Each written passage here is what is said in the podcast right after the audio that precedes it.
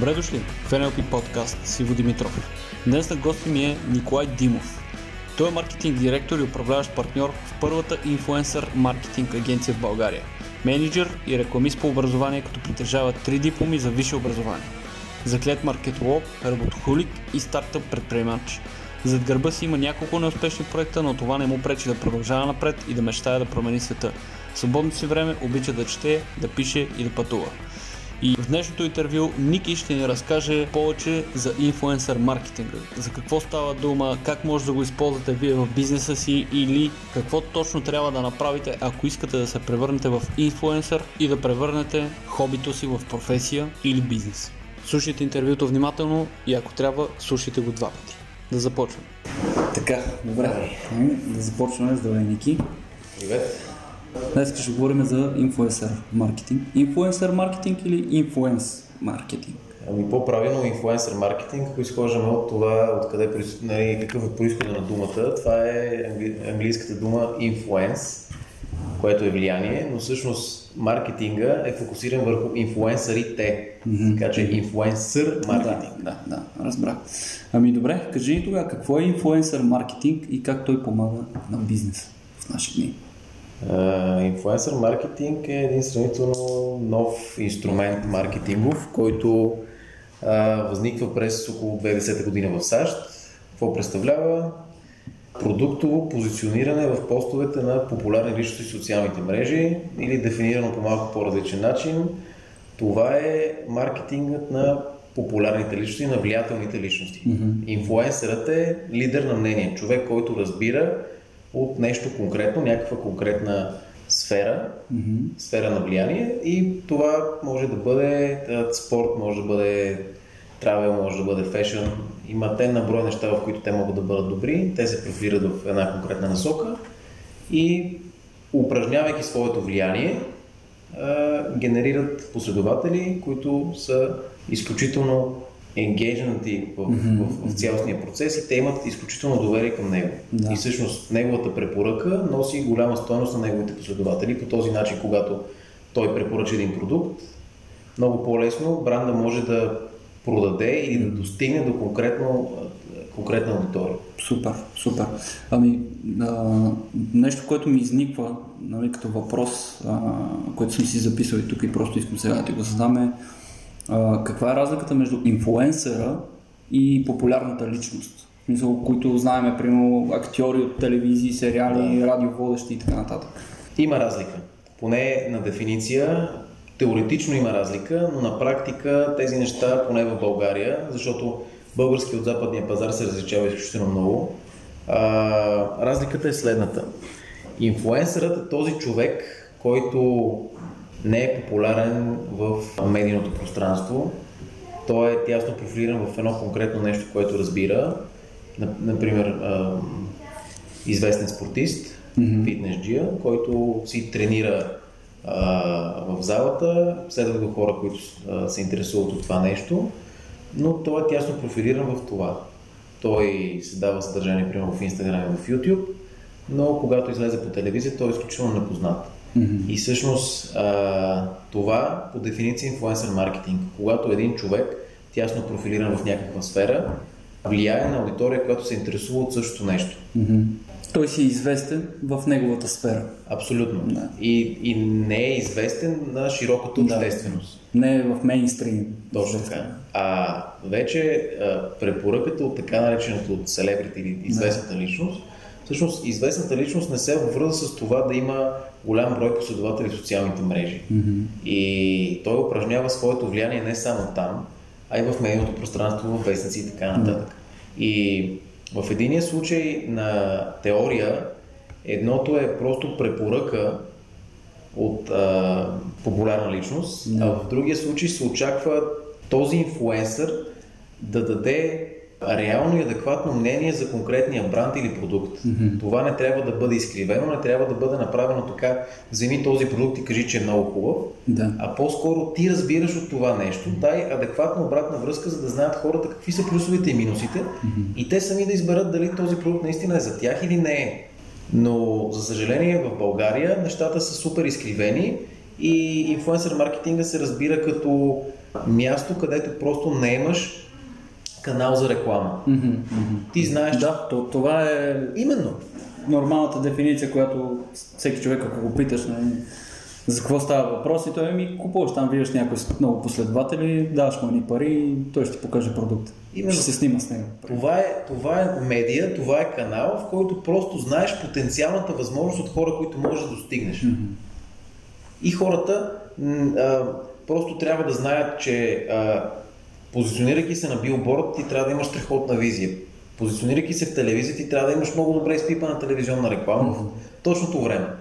Логиката в инфлуенсър маркетинга в момента е също. Да, ти ще избереш някакъв популярен човек, който ще позиционира продукта ти в някакъв пост, но много от огромно значение е какво ще бъде съдържанието, което а, ще създаде като, като снимков материал или като видео Това е нещото, на което не се набляга в повечето случаи от Да, да, да. Средностатическия, а, как да кажа, бранд или фирма, която решава да използва инфлуенсър маркетинг в България, а, си казва, аз познавам Хикс, Y а, и Z човек, който има много брой последователи, той е супер за моят бранд, но всъщност това не е така. Това, че има много последователи, не означава, че е окей, но дори да е окей, едно селфи с продукта не е достатъчно. Да. Трябва да разкажеш история, трябва да си личи, че този човек наистина поне малко използва този Да. продукт или го е опитал за, конкретното, а, за конкретния пост. Тоест, точно на ис- истинска препоръка. Тоест, окей, дайте да, да нали, искате този продукт да го покажа на моята аудитория, нали, дай да го видя този продукт, да го пробвам и нали, да преценя наистина дали мога да го покажа на моята аудитория и да мога да разкажа нещо за този продукт. Нали. Да не е просто, добре, хайде да си направя тук едно селфи и готово. Абсолютно, но тук идва вече разликата в истинските инфлуенсъри и тези хора, които просто осъзнават, че имат някакво влияние и през тяхното влияние взимат едни пари. Да не злоупотребяват с доверието, което хората имат Абсолютно, в тях. абсолютно. Защото има хора, инфлуенсъри в България, които създават съдържание, в което според мен не вярват. И пълнят нюсфида си с продукти, които според мен сигурност не използват. И дори доверието на, на техните последователи не е к- към тях То, то спада. не е издържано. То Да. спада с а, подобен начин на маркетинг. И, и много се радваме в нашата работа, когато работим, когато предложим група от инфлуенсъри, им предложим продукти, те казват, ми този продукт всъщност не ми пасва. Това не съм аз, не отговаря на, на моите разбирания. И, и това, което той прави, всъщност казва, ми аз не искам този хонорар, защото наистина ценя доверието на моите последователи Точно. и това нещо, което кача, ще крещи реклама, ще крещи Да, не съм да, аз. да, да. И това нещо ще щупи доверието с неговите последователи. Точно, точно. Фокус върху, върху дългосрочните взаимоотношения, а не просто дай да взема тук едни пари. Абсолютно. И тези хора създават стойност за своите последователи, което е най-важното. И всъщност тези инфлуенсъри са инфлуенсъри по самата си дефиниция. А не са просто едни канали и един график, в който знаеш, че в понеделник Да, правиш да. продукт Y, в петък снимаш с продукт Z. Супер. А, добре, че спомена за групирането, за група от инфлуенсери, защото аз знам, че вие си групирате и бих искал да знам повече за това нещо. Как точно групирате или разделяте инфлуенсерите, с които работите? Има типове инфлуенсъри, да делим ги на три основни типа. Първият типаж е според съдържанието, което генерират. Съдържанието в социалните мрежи може да бъде видео, в случая може да правиш видео съдържание, което да публикуваш в а, а, VBOX, в YouTube и така нататък. Втория вариант е да публикуваш текстово съдържание под формата на статии. Това са така наречените блогъри, които създават специално специални сайтове, в които споделят своята експертиза в конкретни неща. Повечето пъти българите са жени, а, които обичат да пътуват, да си купуват дрехи и козметика и да споделят с останалите жени този експириенс. Да. И накрая а, това е снимково съдържание, което може да се публикува в останалите три популярни социални мрежи в България. Това са LinkedIn, Instagram и Facebook. Като а, всяка една от тези социални мрежи а, се държи на различен тип съдържание. Нали? В случая в Instagram снимката трябва да е по-красива, по-цветна, да пасва на фида на конкретния човек, да се използват правилните хаштагове, да бъде качено в правилно време. Винаги това съдържание трябва да бъде съчетано с няколко сторита. Хубаво е да се разказва история, самия пост да бъде насочен по правилен начин към аудиторията, защото няма какво да се лъжим, няма, не съществува маркетинг без анализ, без ресърч и без данни. а, както във всеки вид маркетинг, инфлуенсър маркетинга също се опира на дейтата и е много важно да първо да се познава аудиторията на човека, да се познава демографията му, да се знае, че се таргетира тясно, че се таргетира правилно и че всъщност рекламното съобщение, което се предава е предоставено по достатъчно разбираем начин към тази аудитория. Mm-hmm. И не на последно място, дори самият час и ден на публикуване е много важен, защото си има пикове и спадове. Mm-hmm те си излизат тия неща в статистиките, когато си познаваш аудиторията. Е, това е, че има много хора, които не си познават аудиторията. Абсолютно. Втория, и... втория, втория вид делене на инфлуенсъри е по сила. Така, какво означава това? Сила в случая се измерва с брой последователи. Mm-hmm. А, дори сме ги наименовали. Има микроинфлуенсъри, които са между 5 и 10 хиляди последователи. Повечето пъти това е дефиниция за а, западните разбирания, понеже, да го кажем така, България е достатъчно малка, за да осъзнаем, че няма как а, да има хора с милиони фолуари. Нали, не, сме, не сме САЩ, не сме Великобритания, а, дори голяма част от инфлуенсърите, които създават съдържание, създават съдържание цяло на български, да. което означава, че нали, контингента от хора, до които могат да достигнат и да те разберат правилно, са много по-малко. Така че за нас един инфлуенсър започва да бъде влиятелен от 2000 последователи. Така mm-hmm. че един микроинфлуенсър е от 2 до 10 000 последователи. Значи ето, за тези, които слушат и искат да стават инфлуенсъри, от 2000 нататък влизате в класацията. Така, Стигнете ли 2000, да. ще се свържим с вас. Да. така че няма нужда да имате 300 милиона, за да можете да, да направите нещо. А, добре, ти каза за това, че ги разделяте по сила и на мен ми изникна един въпрос за силата на последователите и силата на енгейджмента. Защото има много хора, които имат много последователи, но реално нямат хора, които се ангажират с съдържанието им. Нямат и всъщност това е една пряка зависимост, която колкото повече, инфу, колкото повече инфлуенсъра генерира последователи, колкото повече расте уж силата му в кавички, mm-hmm а, толкова повече намалява процента на ангажираност на аудиторията. Mm-hmm. Защото има а, микро, макро и мега инфлуенсъри. Мега инфлуенсърите са над, 10, над, над 100 000 последователи. Mm-hmm. И а, примерно микроинфлуенсърите, които имат 5000 последователи, се случва на наши, наши кампании да стигаме до 100% от аудиторията им. Wow. Но няма, но няма как да достигнеш до 100% от аудиторията на един инфлуенсър с 100 000 последователи. Mm-hmm. Да, процентното съотношение абсолютно, определено абсолютно. е по-малко. И, и, и понякога, ако а, гледаме реалистично на нещата, ефективността mm-hmm. на поста на малкия инфлуенсър е много по-голяма от ефективността да. на поста на, на, на големия. И, и другото нещо, когато достигнеш 5000 човека, ти имаш един, нали, една малка група от хора, но с тях изграждаш много по-стабилна връзка, защото ти отговаряш на техните коментари, отговаряш на техните съобщения, по-близък си до тях. Но когато ти се трупат фолуарите, вече спираш да държиш толкова близка връзка с тях и всъщност а, твоето мнение, въпреки че тежи на мястото си, а, може би а, не е толкова разбираемо, колкото на един малък, един микроинфлуенсър, който когато каже, че наистина харесва конкретен бранд, това, това се разбира по правилния начин. Mm-hmm. Mm-hmm. Супер. Мен ми изникват някакви неща в главата, които просто като дефиниция, може би, а, нали, когато си микроинфлуенсър да. с около 5000, тогава имаш а, примерно 5000 човека, които те следват. Факт. А пък когато си мега, имаш 100 000 последователя. Нали? Mm-hmm. В, един, в един случай имаш е, толкова хора ме следват, това са истински хора. В другия вариант е по-скоро като цифра. Абсолютно, стига се един момент, до който а, дори се губи нишката. Дали имаш 101 хиляди или 110 хиляди, ти вече си минал една квота, в която а, знаеш, че си минал в а, една друга група инфлуенсъри. Но наистина има разлика. Има разлика в ангажираността, има разлика в про коментари, а, има разлика дори в клик рейта, ако има някакъв линк сложен. Mm-hmm. Или ако има някакъв промокод, ако търсим директни продажби или направим дори конкретни инфлуенсър лице на, на конкретния бранд, което продава и кажем пазарувайте с този промокод, mm-hmm. а, много зависи, зависи от продукта, който се рекламира, разбира се. Да за пример Николета Лозанова. Mm-hmm. Николета Лозанова е една изключително разпознаваема дама, Да.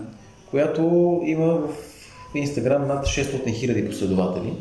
Е, А, мега нагоре. абсолютно. Да. Ултра мега инфлуенсър, така да го наречем. Който обаче а, контингента му от хора, които го следват, са жени между а, 16 и 26. Мгм. И един контингент от мъже, които я следват само единствено заради нейната визия. Да. И много примамливо е да използваш такъв инфлуенсър. Нали? Когато видиш една такава цифра, си казваш, ехе, нали? Мгм. примерно а, да си пусна телевизионен клип а, в прайм тайма Да. една седмица подред струва една огромна сума пари, до които не знаеш дали ще стигнеш до толкова хора. В други случаи за няколко хиляди лева могат да стигнеш 600 хиляди последователи. Мгм. Но, но хората не си дават за сметка първо, че хората следват инфлуенсърите с различни причини. А, както вече казах, Николета Лоза- Лозанова се следва по два, два начина. А, но другото нещо, което не се замисли, че голяма част от аудиторията на тези хора не е, не е на българска, всъщност. И че когато ние позиционираме един български бранд, всъщност когато ние работим с брандове, ние гледаме да защитаваме техния интерес. Техния интерес е да стигат до а, целевата аудитория, която са дефинирали Мгм. и да получат оптималния резултат от кампанията. Позиционирайки един бранд в а, профила на инфлуенсър, който 50%, дори над 50% от аудиторията му не е българска, Мгм. при един engagement rate от 5%, означава, че ще стигнем изключително малък брой българи. Да.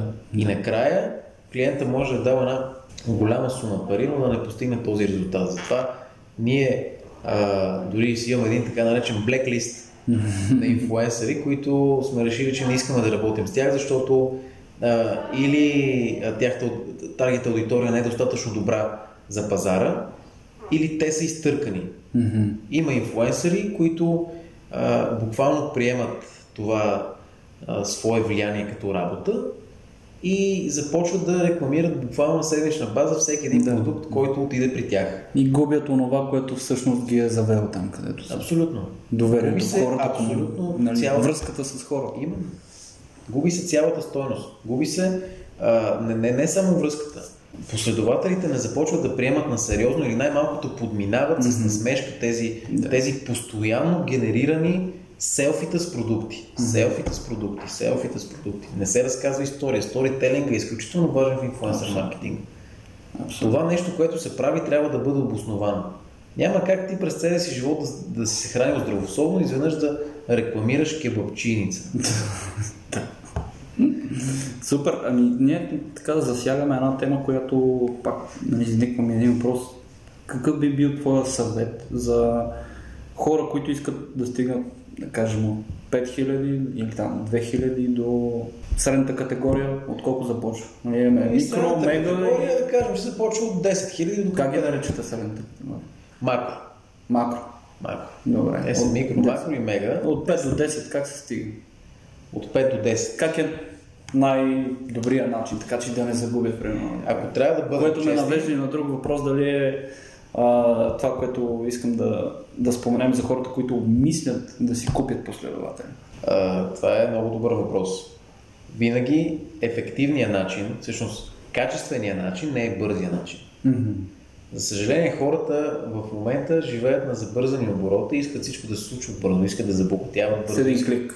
искат да трупат бързо последователи и така нататък. Но тези инфлуенсъри, които правят това нещо, може да им се каже първо, че ние притежаваме софтуер, с който проверяваме автентичността на профилите и на последователите им. Следователно, ние виждаме какъв процент първо от аудиторията им е активна. Никога не можеш да достигнеш 100% а, активност на своите последователи. Няма такъв профил. Дори да имаш 1 милион последователи, винаги се намира 1, 2, 3, 10% от тези хора, които по някакъв начин са спряли да използват своя профил, а, случило се е нещо с тях. Или са някакви случайни, просто там от някъде Абсолютно. нещо натиснал е follow Абсолютно. Всъщност най-ефективният начин за създаване на, на, на ангажирана аудитория, която първо да те последва, после да се задържи. Защото това е изключително важно. е, това е най-важно. И, и трябва... Особено за инфлуенсър. Абсолютно. Трябва първо да носиш стойност за тези последователи. Не е Не е нужно да си даваш много зор.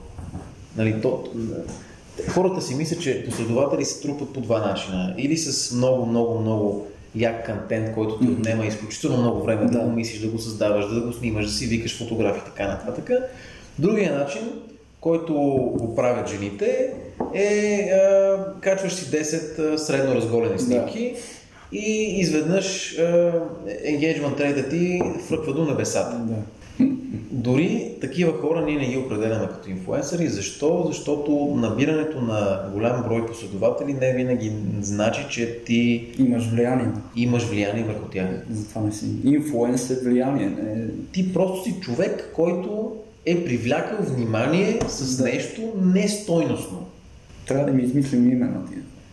Псевдоинфуенсъри, ние сме го измислили. Те просто не са такива, каквито трябва да бъдат. И, и всъщност, за да се изгради една аудитория, първо трябва да бъдеш изключително честен и прям с, с, а, с хората, които те следват. И, и другото нещо, трябва да си изключително консистентен. Mm-hmm. Трябва, трябва да си много последователен и да знаеш, че а, социалните мрежи имат алгоритми, които работят. Малко са инфлуенсърите, които се интересуват де-факто от алгоритмите, които работят за социалните мрежи. И наистина хората, които се интересуват, знаят как, как, защо трябва да имаш качествени снимки. Те знаят защо правят това, което правят. Абсолютно. абсолютно. Това нещо а, от, от желание, не го правят от желание за популярност, а също от желание за създаване на стойност. Правят красиви снимки. Дават от себе си. Дават от себе си. Това е тяхното нещо, развиват си го, влагат време, внимание в него. Абсолютно. Абсолютно. И го опознават, а не просто ох, какво да измислиме сега, за да гръмнем, примерно. Какво ново? Някоя идиотщина, например, или някоя... Нещата стават бавно. За да станат качествено, стават бавно и, и стават с разбиране. И когато започнеш, колкото повече хора почват да те следват, толкова повече хора разбират за теб. Mm-hmm. И никога няма, няма как да се харесаш на всички. Това е другото а, нещо. Това, да, това е, доста хора трябва да го научат това да. нещо. Имам буквално хора талантливи, мега талантливи, деца се занимават с а, това, с което се занимават артисти са, които просто един-два негативни коментара и зарязват цялата си кариера. Така е. Което не е окей. Okay. Трябва да се научат да бъдат по-силни. Да не обръщат толкова внимание на това нещо. Да не определят целия свят с мнението на няколко човека. Е това, което примерно у мен нали, винаги ме, което винаги консултираме клиентите си, обръщайте внимание на хората, които ви харесват. Отговаряйте на техните коментари. Не се опитайте да се борите с хейтерите. Защото ги виждам, както и някои инфуенсери, отговарят на коментари на хейтери, а не отговарят на коментари на хора, които са им благодарили, примерно, за работа и това, което са направили, което им е харесало. Така е. Така е. Но да, Имаше една много, много умен цитат, не си спомням кой беше, който каза, че ако всички те харесват, нещо бъркаш. Mm-hmm. А, и нещата не се случват хора. Да, това си е нормал, нормална част от нещата, да има хора, които не те харесват.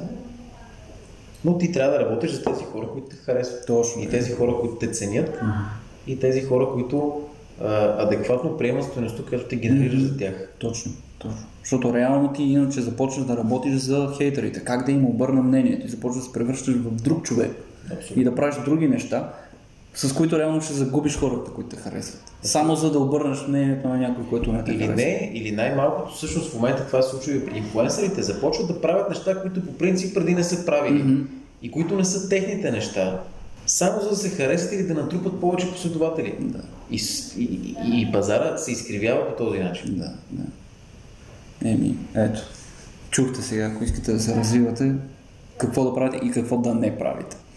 А, добре, другия естествен въпрос, който много хора с бизнеси биха си задали за кого е подходящ инфлуенсър маркетинг? За кои брандове, за какви продукти, има ли неподходящи, кои са те, за кой е най-подходящ? Най-подходящ и най-неподходящ няма да го кажем така, за всеки един специфичен продукт или за всяка една сфера, в която един бранд иска да се развива, има различна стратегия. Това е напълно логично и нормално. Така че най-важното нещо е преди да се започне да се мисли а, за, за инфлуенсър маркетинг, по-скоро да се помисли дали конкретният бранд познава достатъчно добре продукта си, mm-hmm. сферата в която се развива и дали познава таргет аудиторията си. Това е голяма болка. Абсолютно. Аз като маркетинг експерт и хор, човек, с който работи с, с много клиенти, това е най-голямата болка. Те не познават аудиторията си, не познават и продукта си. За кой е вашия продукт? За всички. Какъв е вашия продукт? Това е най-добрия. Това е общо взето, което Абсолютно. знаят за тия неща. Така че, когато един е, бранд не познава в детайл бизнеса си, mm-hmm. няма как да се насочи към правилната аудитория.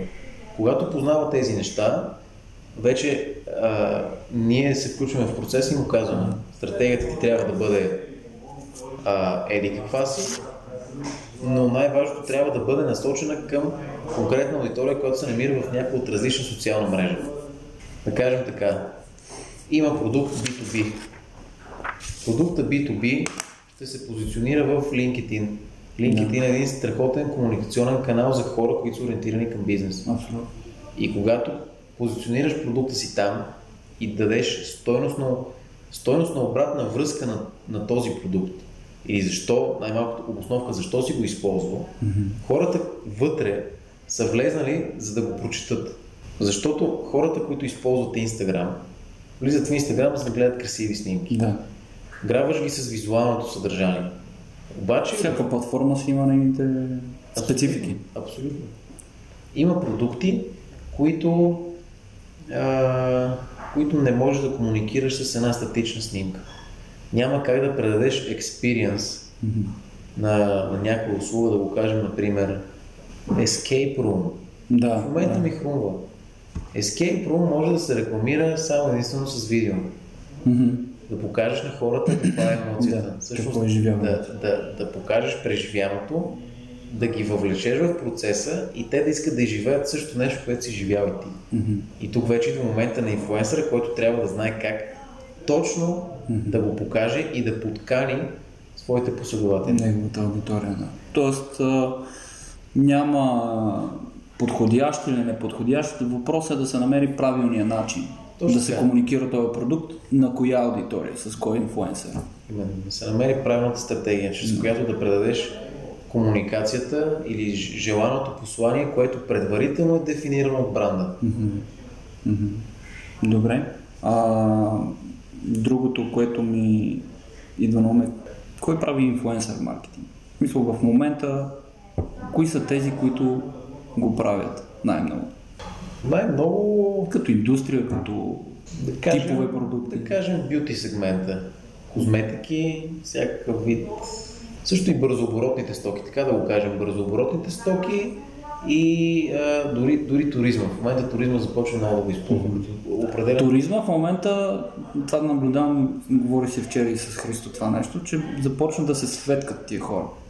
Абсолютно. Аз от а, години нали, разпространявам в моите материали, че нали, за, за маркетинга, как трябва да се мисли и така нататък, защото те доскоро си разчитаха на а, офис, да дойде някой, да поръча билети и така нататък и познати приятели и малко по малко вече започват все повече да, да навлизат в онлайн маркетинга, да се интересуват от тия неща.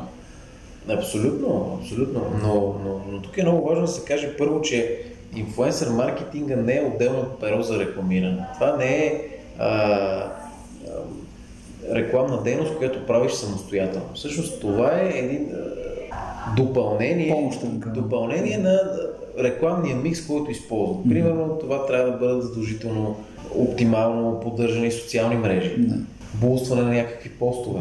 Никога не трябва да, да, да се разчита на, на, на този канал на инфлуенсър маркетинга. Той винаги е допълнение.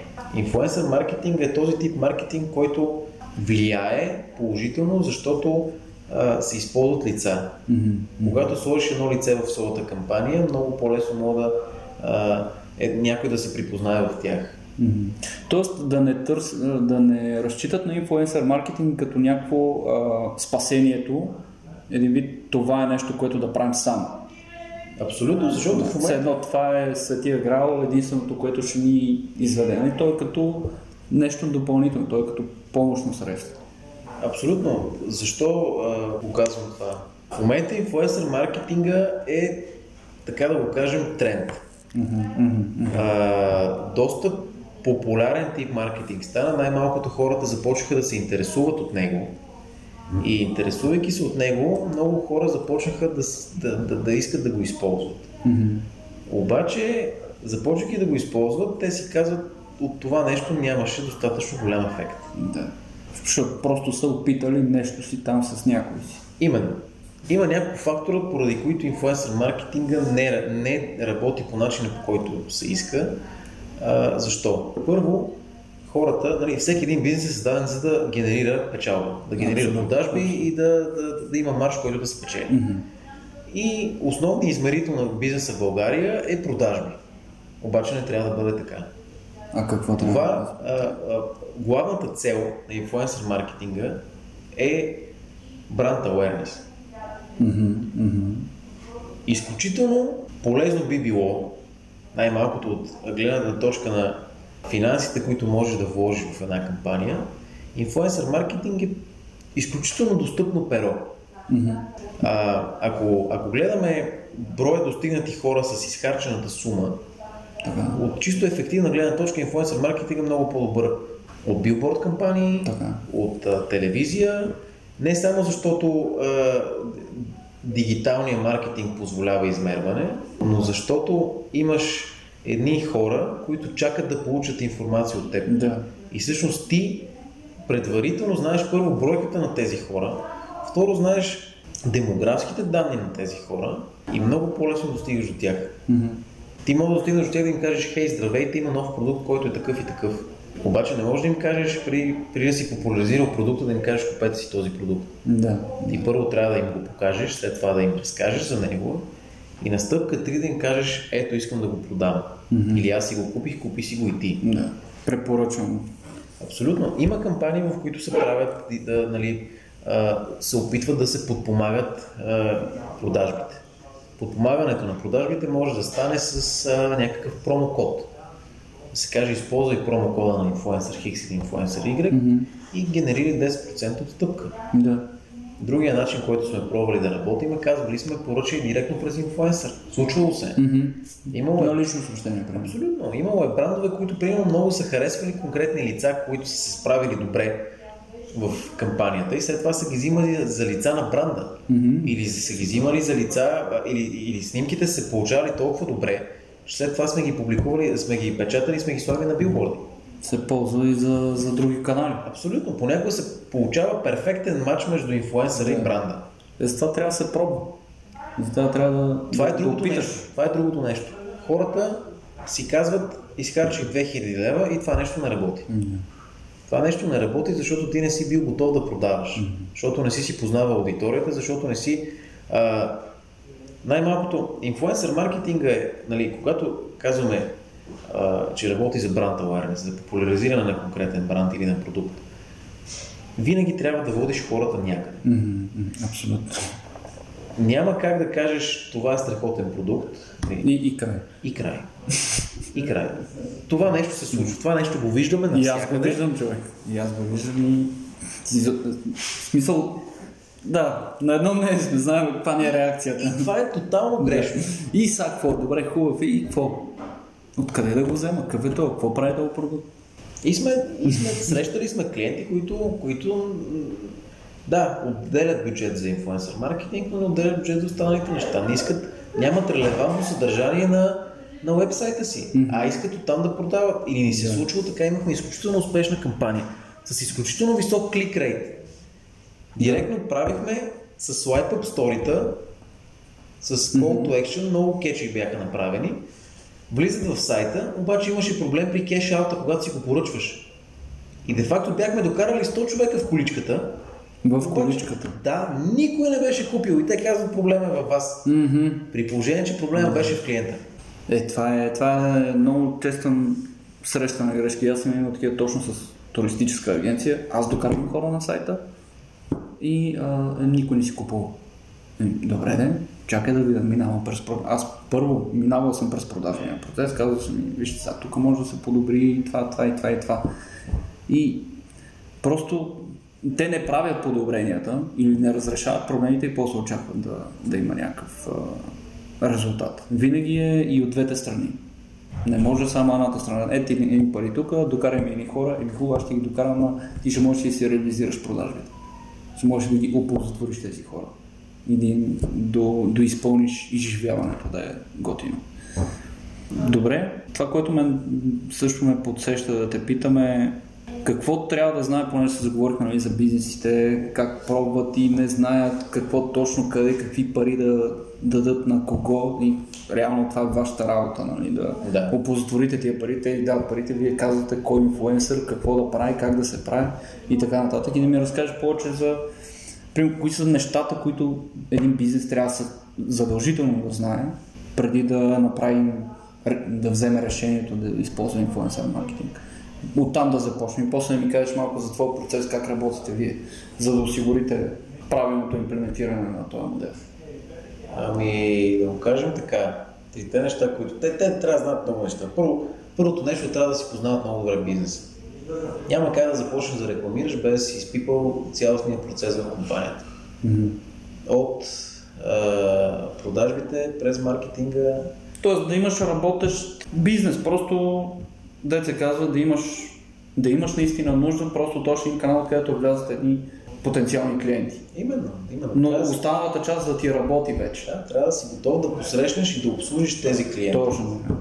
Второто нещо е да, да, наистина да знаеш, че един канал не е достатъчен в, в, в днешно време. Mm-hmm. Преди е бил достатъчен. Да. Преди а, и офлайн а, е работил много повече от дигиталната. А, дигиталната Сега всеки си е в телефона. Абсолютно. Докато карат дори... Онзи ден видях статистика, 60 метра скролва на ден средно статистическия българин. Сега. 60 метра, 60 средно, метра скролва. средно скролва всеки ден. И това в социалните мрежи, не Абсолютно. просто... Да, да, да. Няма. Да. И третото нещо, което трябва да знае, е, че трябва да има търпение. А. Защото а, тези дигитални канали не работят толкова бързо, колкото му се иска. Mm-hmm. Избиването на инвестицията не става на първия месец. А, защото много зависи първо какво продаваме. Да, ние продаваме примерно бързооборотни стоки, продаваме вафли. Продаването на вафли на бързооборотни стоки е свързано а, с а, едно постоянно набиване в главата на потенциалния потребител за този продукт. Да. Това какво означава? Трябва да имаш изключително голям рич в изключително много канали. Mm-hmm. За много дълъг период от време. За да може, когато ти, той, примерно, е видял 6, 7, 8 пъти някакъв рекламен слоган от теб, да минавайки покрай будката, той ще си купи този продукт. Mm-hmm. Но идва и другия момент. Има, например, автомобили. Работили сме с автомобилен бранд. Колко често ти купуваш автомобилен бранд? не е всеки месец. Именно, сигурност. именно. Така че няма как да измериш резултатите да. на тази кампания сега. Mm-hmm. Ти можеш да измериш примерно след една година. Може да кажеш да, в сравнение с бюджета, който съм изхарчил, тази и миналата, понеже бюджетите им повечето пъти са фиксирани, да. Те са фиксирани. Но те са използвали един допълнителен канал, може да се каже, да, инфлуенсър маркетинга подпомогна по този и този начин. Да. Но тук идва място, когато вече клиента разбира продукта си mm-hmm. и разбира как той се продава, какви са етапите и сезонността на този продукт. Да, знае какво се е случвало и преди като резултати с там други методи, които е използвал, за да може да направи реално разликата в а, успеваемостта. А, добре, разкажи ми за това процес, ти ми разказа миналия път, като се видяхме на лична среща. Ми стана много интересно как точно се случва процеса, идва бранда, фирмата или предприемача и продължи от тук нататък. Свързват се с вас и какво става? Идва клиента, клиента е много хубаво да може да брифира. Всъщност какво е брифа? Брифа е кратко и структурирано представяне първо на бранда, второ на проблема и трето на целите. Така. Знайки тези три неща, оттам нататък клиента си се прибира в офиса и не се занимава с нищо. Mm-hmm. Ние сме тези, които на стъпка едно отиваме и правим ресърч. Както казах, няма маркетинг без ресърч. Да. Маркетинг без цифри и без анализ е като каране на колело с затворени очи. Mm-hmm. Все до някъде ще стигнеш, но рано или късно да. падаш.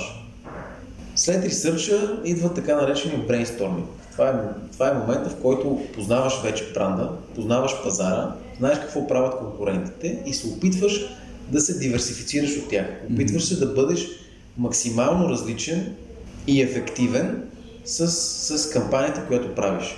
След това идва стратегията. Ти правиш страхотен креатив, който измислиш невероятни неща, които могат да се случат, но тук идва правилният избор на, на, на първо на канали, в случая на социални мрежи. След това имаш втора стъпка, правилен избор на инфлуенсъри. Да. Това е вашата работа. Това Именно. правите ви. Именно. Аз това искам да знам вие точно специфично как правите нещата. Случват се по няколко, по няколко параграфа. Първо, когато клиента ни зададе бюджет, ние знаем, че имаме някаква рамка, в която трябва да, влезем. Да. Следователно, когато има бюджет, ти можеш да боравиш с крайен брой инфлуенсъри. Няма как да му дадеш предложения с изключително много, при положение, че има фиксиран бюджет. Тоест, вие избирате да използвате микс от инфлуенсери, Винаги. а не просто един. Абсолютно. Повечето пъти няма как бранд съдържанието да се... Случвало се е да се използва само един инфлуенсър, но това е когато само и изрично клиентът е казал искаме точно този инфлуенсър. Повечето пъти ние не работим по този начин и не искаме да работим Ето това е един голям плюс, който е нали, полза за бизнеси, които използват вас като фирма, която работи с Именно, именно. Защото иначе те просто, а този, дай да го питаме, пишат му на лично съобщение, примерно дай ми една цена, за да ми пуснеш пост и те почват там да си въртат някакви неща и про, по, пробват само един инфлуенсър или максимум два, примерно. Докато вие, примерно, какъв е гол- най-големия брой инфлуенсъри, които сте ползвали до сега за една кампания? А, най-големия брой е около 50. 50 инфлуенсъра. 50 инфлуенсъри. Е, това няма как да го направи човек сам. Няма, няма. смисъл без а. Няма. Това е необходима фирма. Всъщност за това Да координира всичките неща, това е супер. най- най-трудното нещо в бизнеса е да работиш с хора, колкото и тъпо да звучи. То, всички го знаят. Това е. абсолютно. А ти си представи да координираш 50 човека. 50 човека, които Не трябва да си го представя, създадат- искам и да го правя. които да създадат съдържание, да го публикуват в конкретен ден, да сложат конкретно бранд послание и това нещо да се случва в случая на тази кампания всеки месец. Да. Но, но, но забелязваме друго. Все повече компании идват, които са се парили с това нещо, опитвали се и не се е случвало. Защото след стъпката, в която ти избираш стратегия, избираш инфлуенсъри, имаш одобрение на кампанията. Момента, в който отиваш и казваш, виж, ние измислихме това. То е предвидено специфично само за твоя бранд. И повечето пъти ни случва да ни се казва, да, окей, действайте, Да. или не, не действайте. Когато не действаме, Много опитваме, опитваме се да разбереме нали, каква е причината да, да ни върнат. Дали това е стратегията, дали това е посланието, дали това е а, различни информации. знаете къде да Именно. промените, подобрите или да комуникирате на бранда, защо това е важно да го има, примерно, защото има и този случай, в който те, те примерно могат да кажат, ми не, не го искаме, това обаче ти трябва да им кажеш, човек, това трябва да се направи. Така е. Но има, има, има, има клиенти, които не искат да те слушат. Това е най-големия проблем. Да, да. Те идват и казват, аз знам какво искам да кажа, знам коя ми е аудиторията, дори да е грешна, и искам точно тези инфлуенсъри. да. В случая, когато 90% от случаите идват и казват, искаме Николета Лозанова. И знаеш какво правим? Даваме директно телефонен номер на Николета Оправите се. Лозанова и казваме, заповядайте, оправите се, ние не искаме да работим по този начин, всичко най-добро. нали. Но все повече започват първо да се вслушват с нас, защото нали, ние сме агенция за това нещо. Но и забелязваме, че идват опарени хора. Ами, също при мен. Също при мен.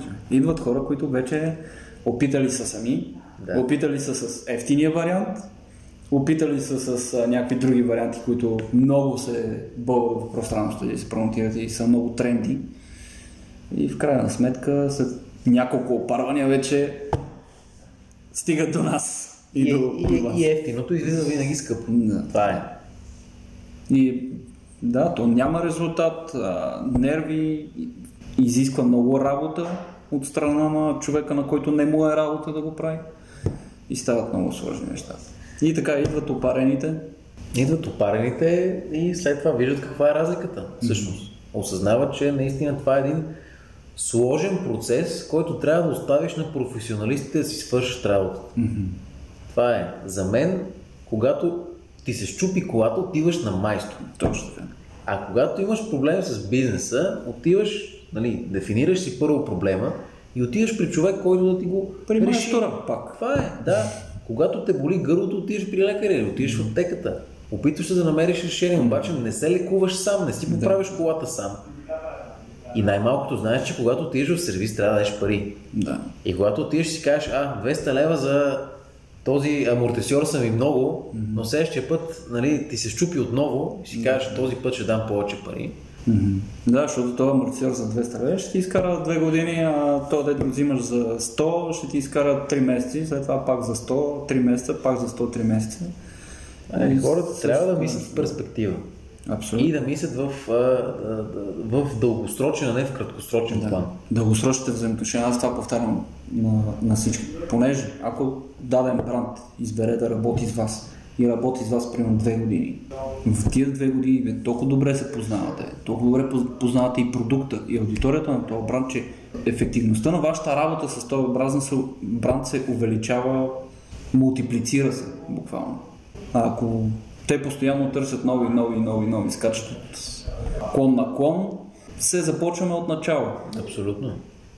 И те очакват вече, като дойдат на... Защото ми се случва това, нали? Идват опарени, ти си шестия, осмия, десетия човек, десетото решение и очаквам вече ти да си а, готов с всичко и всичко да стане. Но те не разбират, че ти реално започваш от нулата, от нищото. Сега се започва целият процес. Другото нещо, което не разбират клиентите е, че а, ако имаше готово решение, всички бизнеси ще да процъфтяват.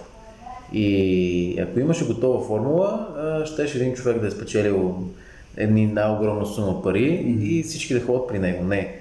Ключа от бараката е дълбоко скрит и ти трябва да си готов да откриеш с яко бачкане и с проба и грешка. Да. Пробата и грешката всъщност винаги са ключ към успех, но трябва един човек да знае, че трябва да вложи, да опита и да, да види пътечката. Mm-hmm. Всъщност той сам трябва да си оттъпче и да знае, че това, че конкретна стратегия е работила за конкретен бранд mm-hmm. в конкретен момент, не означава, че прилагайки я ти, ще получиш същите резултати. Да. Ти мога да прилагаш същата стратегия, но има някои неща, които вътре трябва да нагласиш по определен начин, за да про... Модификация. Всеки бизнес има негов си ключ от бараката, ако трябва да, така да го кажем. И просто Абсолютно. трябва да се търси, да се рови и да се стигне до него. А, добре, според тебе, предполагам, че знам отговор на този въпрос, но а, ще бъде релевантен този модел на инфлуенсър маркетинг след 5 години, да речем? И какви са, примерно, твоите причини, за да убедим и хората, че това е нещо, което ще работи?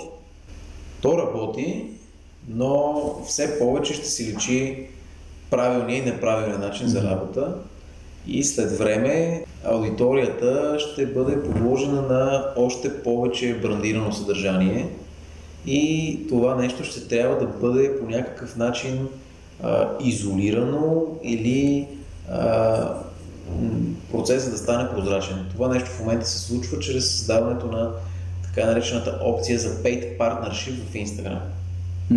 Това е начин, опция. начин, чрез който се показва на широката аудитория, че предаваното съобщение е в колаборация с бранд, който е заплатил за това нещо.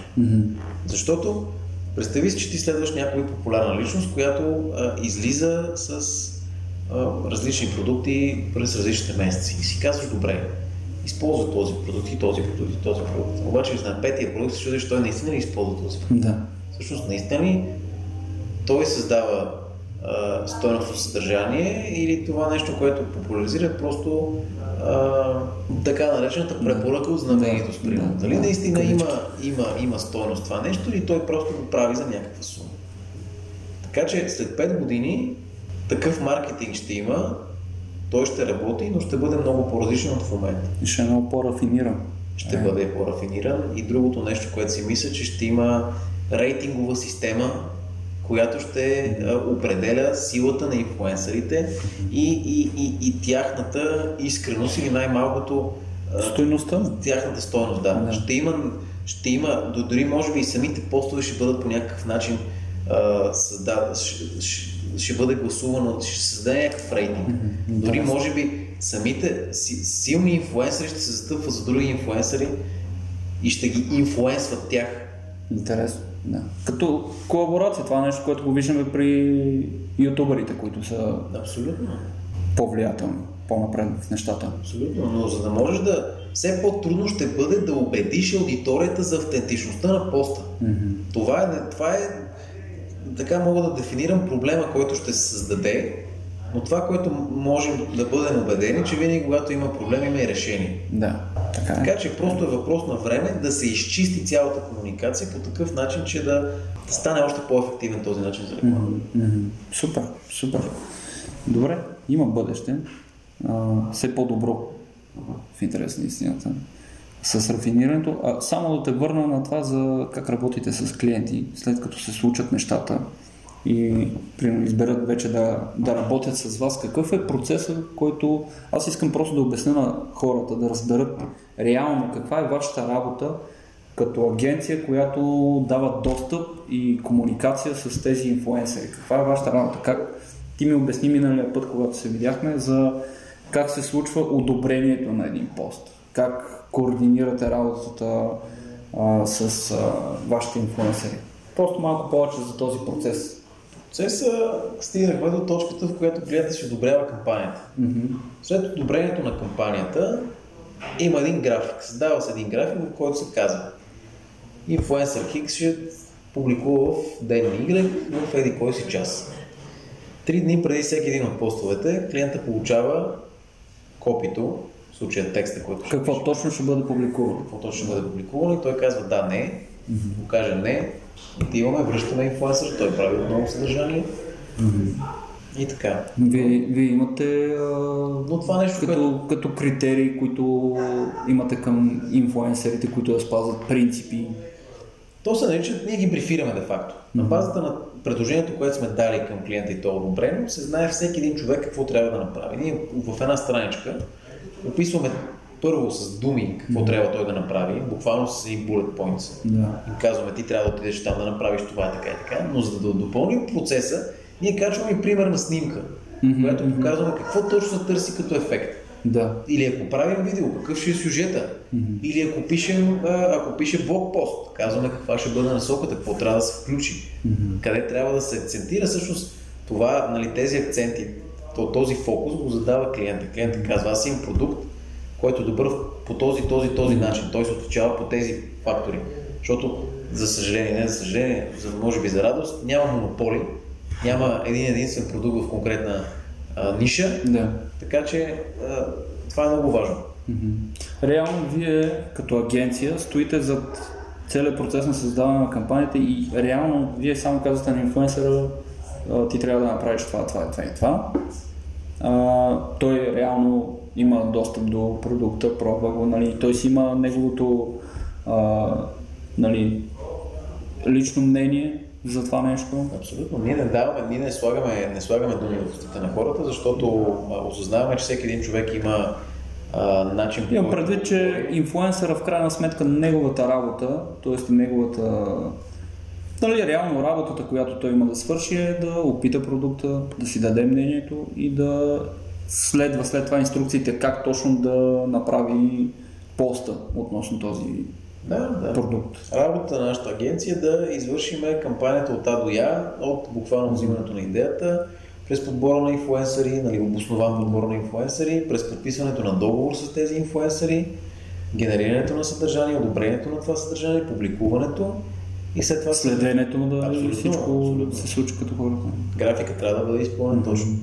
И след това имаш един репортинг.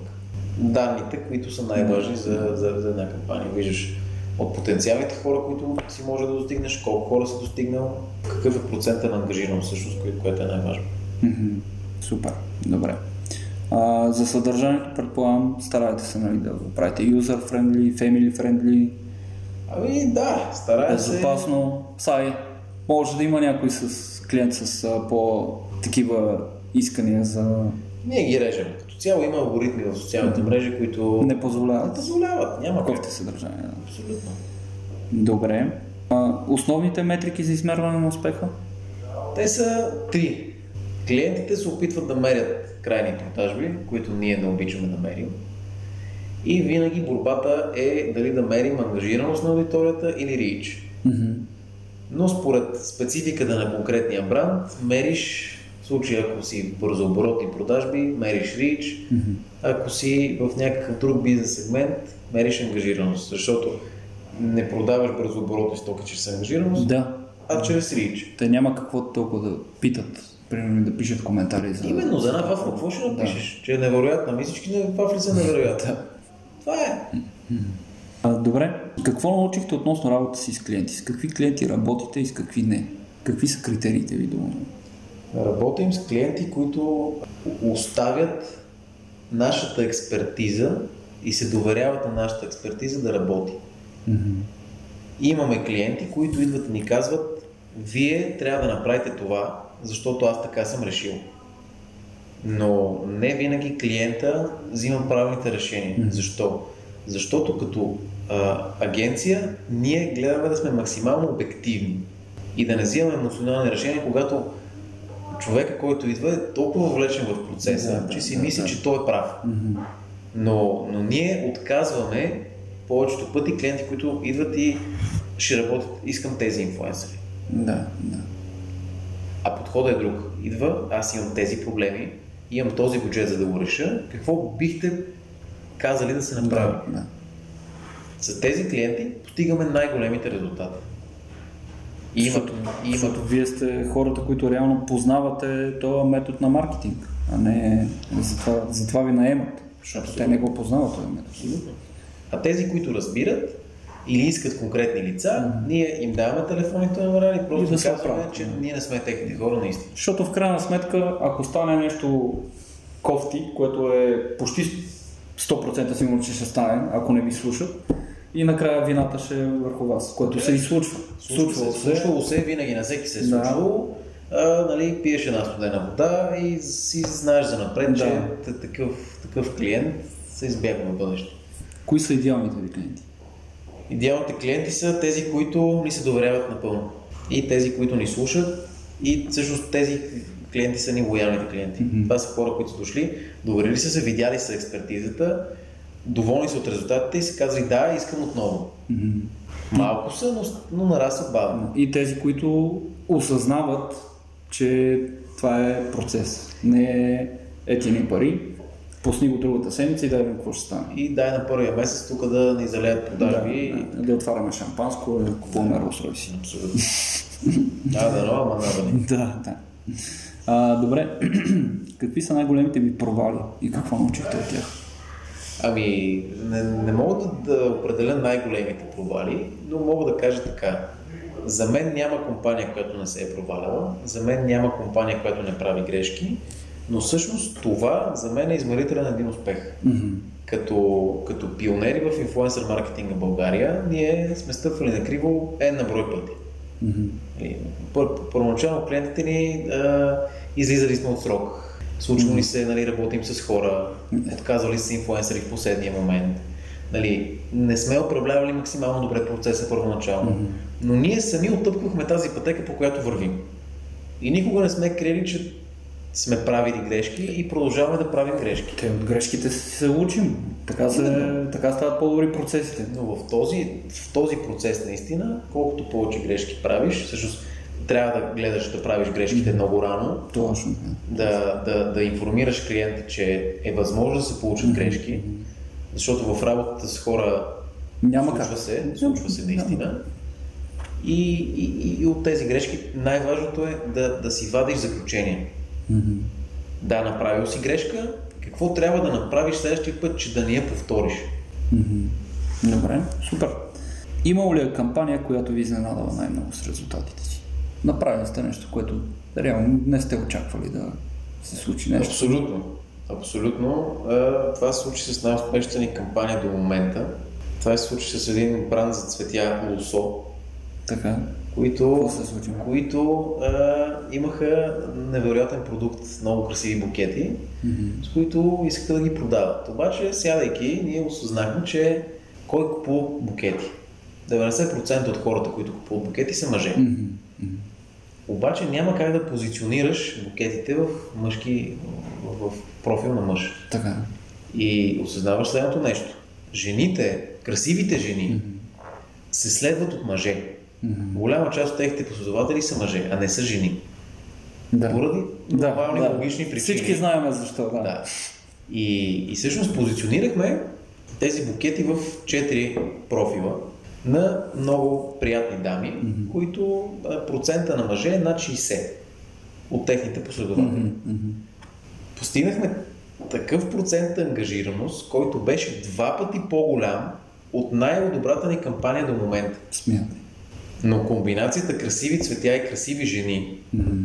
и правилно предадено послание, Посланието, да. всъщност си каза, си каза думата. Тогава, наистина, ние, когато видяхме резултатите, буквално бяхме изумени. Ако не е тайна, можеш ли да споделиш нещо за тази кампания, което, което сте направили?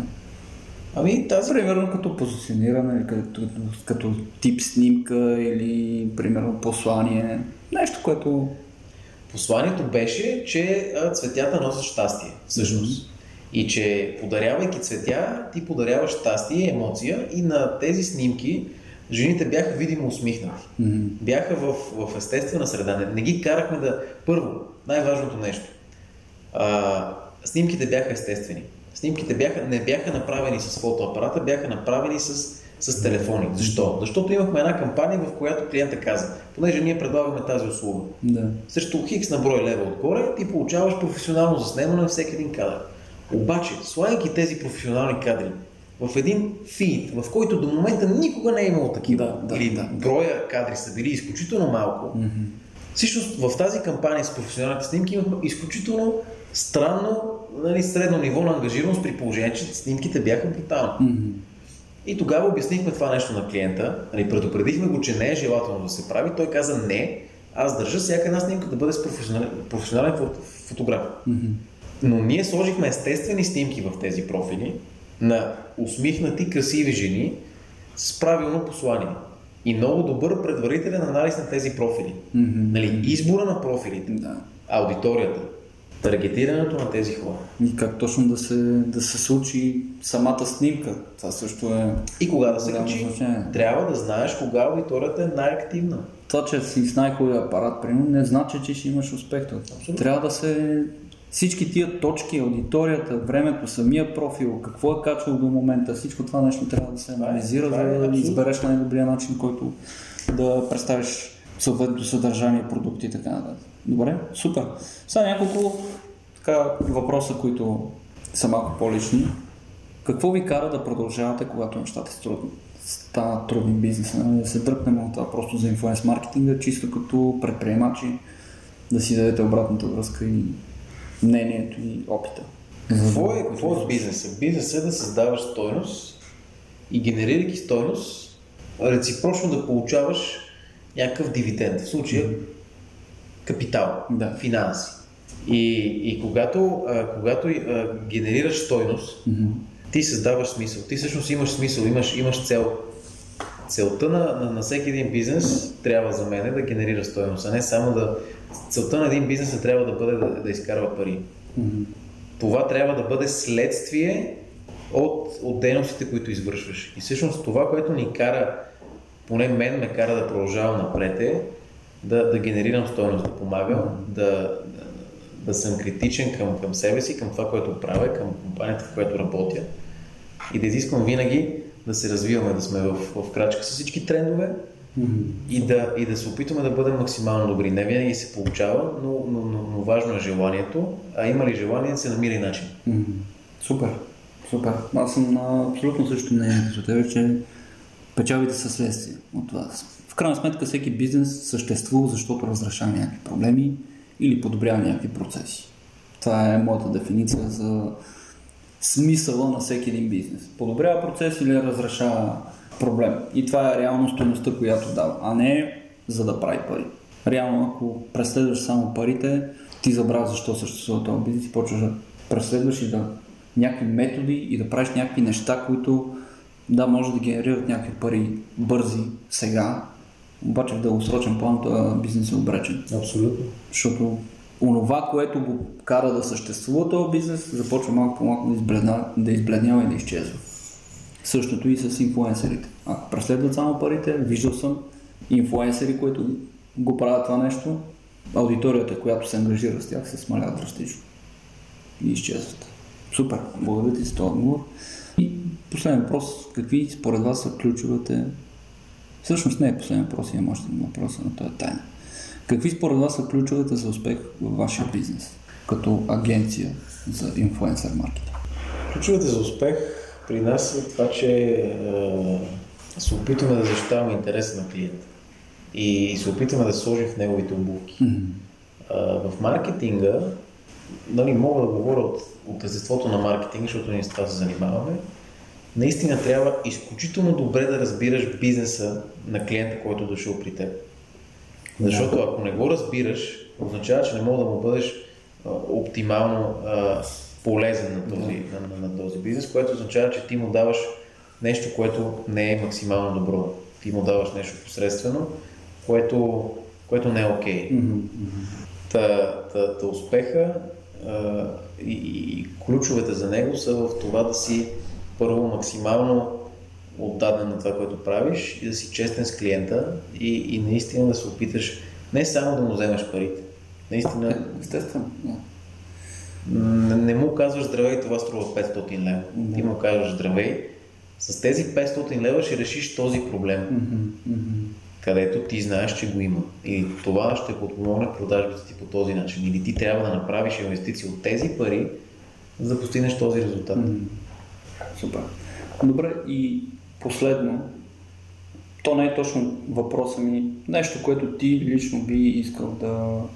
Нещо, което може би не сме споменали, нещо, което имаш нуждата или желанието да споделиш с нашата аудитория, която ще е хора, които имат бизнеси и могат да а, потърсят в някакъв момент, когато са готови услуга като вашата, а също и инфлуенсери, които може да или хора, които искат да бъдат инфлуенсери, имат, нали, стартирали са вече и са тръгнали по този път нали, да развиват тяхната аудитория.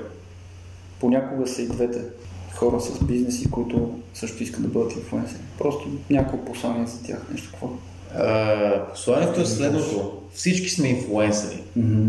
Всички, първо, имаме влияние върху група от хора, това могат да са нашите близки, може да са наши приятели, може да са наши познати, колеги. Бидейки инфуенсъри, ние, всъщност масата от хора не осъзнават какво влияние имат всъщност. Да. И как могат да го използват и всъщност кой е правилен начин да използваш своето влияние. Защото а, често влиянието леко може да се преплете с манипулация. Mm-hmm. И а има хора, които осъзнават своето влияние и именно чрез осъзнаването манипулират голяма част от хората. Та, без значение дали ни слушат хора от бизнеса mm-hmm. или обикновени хора, които искат да развиват своите профили или хора, които искат да се развиват в някаква сфера, просто трябва да, да слушат сърцето си. И там, на където ги отведе сърцето, това е тяхното нещо. И когато влагаш всичко в това нещо, дали това ще бъде бизнес, дали ще бъде канала ти за YouTube или каквото и да било, ти просто трябва да си отдаден на това нещо. Да си го правиш изцяло fully engaged. Супер. Абсолютно. Супер. Добре. И ми благодаря ти много за отделеното време. Аз благодаря а, за Сигурен съм, че много от нещата ще бъдат полезни за аудиторията и ще очаквам обратната връзка от тях. Сигурно се надявам. благодаря ти, Ники. Жив и здрав. Чуваме се. Somebody's counting my money. So much that they can't see the top of the stack. When there's a will, when there's a way, money's gonna find my hand one day. When it does, I ain't looking back.